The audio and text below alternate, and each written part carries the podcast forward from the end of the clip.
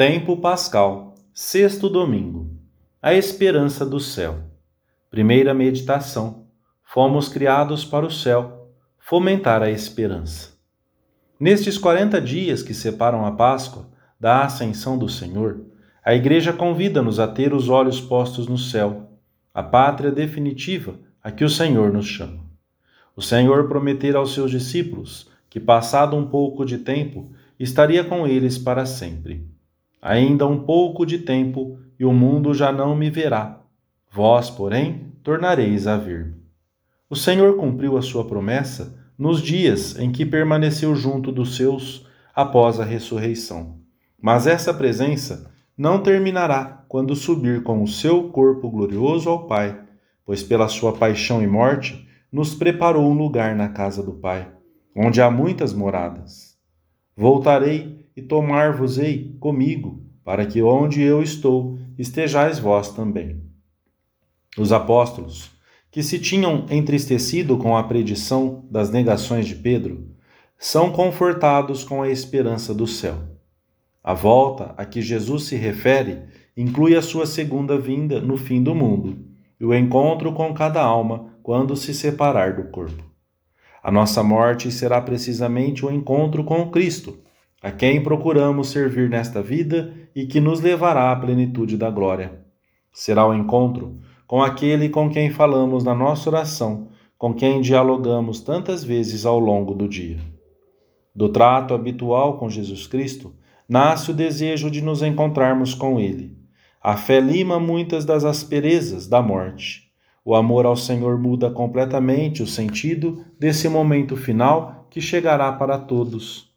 Os que se amam procuram ver-se. Os enamorados só têm olhos para o seu amor. Não é lógico que seja assim? O coração humano sente esses imperativos. Eu mentiria se negasse que me move tanto a ânsia de contemplar a face de Jesus Cristo. Futum tum, domine, requiram, procurarei, Senhor, o teu rosto.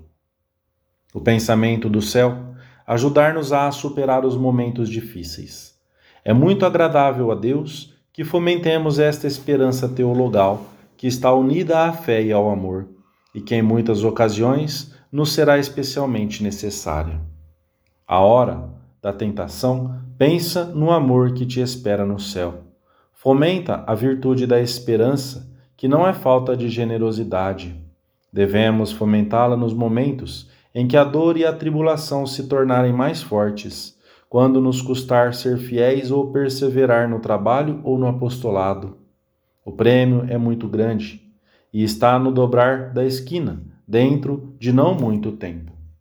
A meditação sobre o céu deve também estimular-nos a ser mais generosos na nossa luta diária, porque a esperança do prêmio conforta a alma para que empreenda boas obras. O pensamento desse encontro definitivo de amor a que fomos chamados ajudar-nos a estar mais vigilantes nas nossas tarefas grandes e nas pequenas, realizando-as de um modo acabado, como se fossem as últimas antes de irmos para o Pai. Segunda meditação: O que Deus revelou sobre a vida eterna.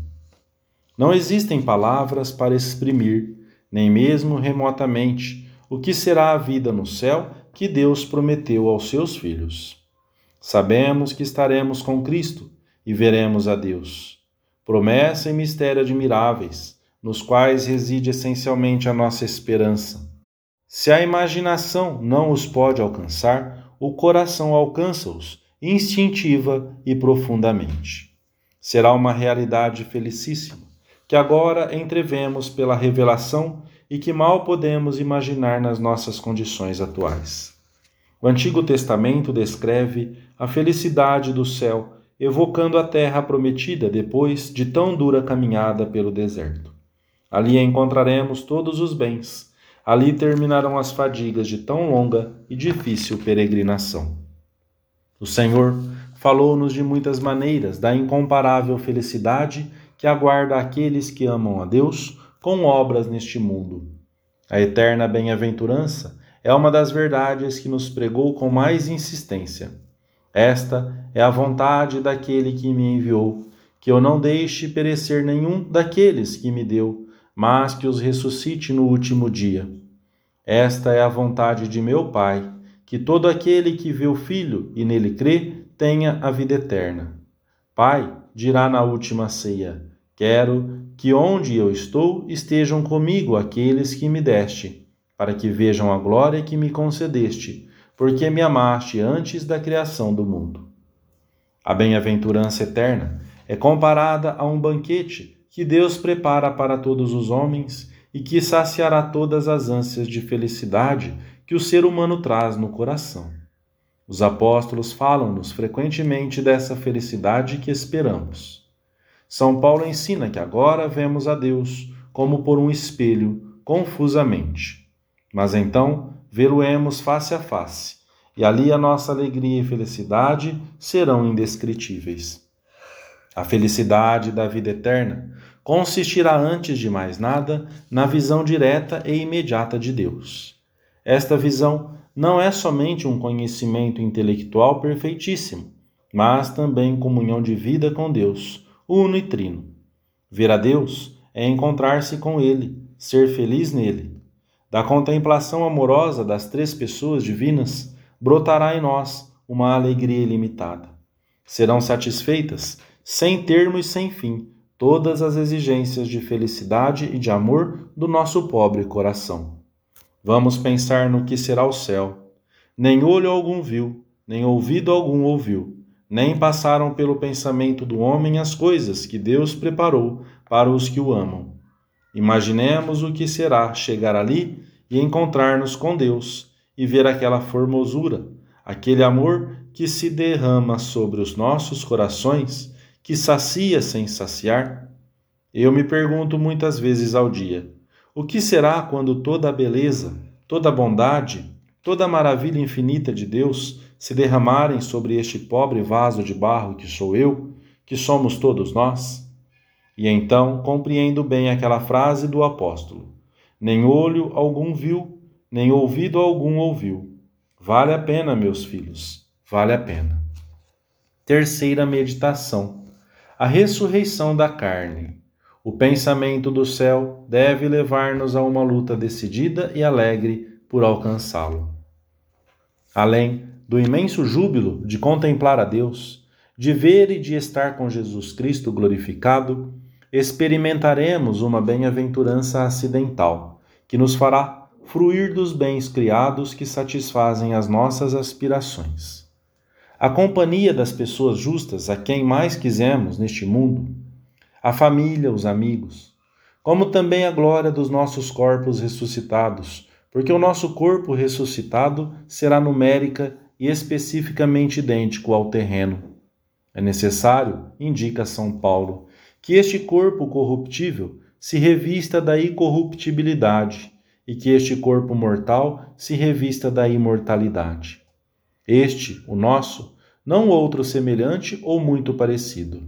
É muito importante, afirma o Catecismo Romano, estarmos convencidos de que este mesmo corpo, e sem dúvida o mesmo corpo que foi o de cada um, ainda que se tenha corrompido e reduzido a pó, não obstante ressuscitará. E Santo Agostinho afirma, com toda clareza: ressuscitará esta carne, a mesma que morre e é sepultada. A carne que agora adoece e sofre dores, essa mesma ressuscitará.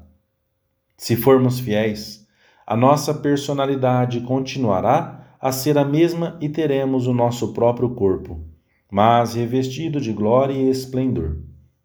O nosso corpo terá as qualidades próprias dos corpos gloriosos. Agilidade e sutileza, quer dizer, não estará submetido às limitações do espaço e do tempo impassibilidade.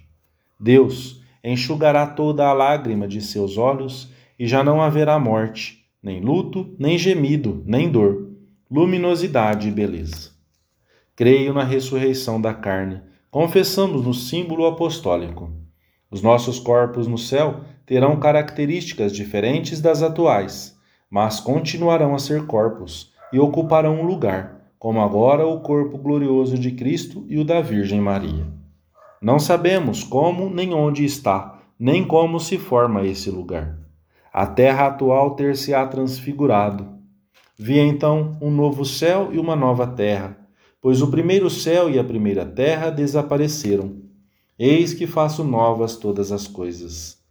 Muitos padres e doutores da Igreja, como também muitos santos, pensam que a renovação de todas as coisas criadas se infere da própria revelação. O pensamento do céu, agora que estamos próximos da festa da Ascensão, deve levar-nos a uma luta decidida e alegre por tirar os obstáculos que se interpõem entre nós e Cristo. Deve estimular-nos a procurar, sobretudo, os bens que perduram e a não desejar a todo custo as consolações que acabam.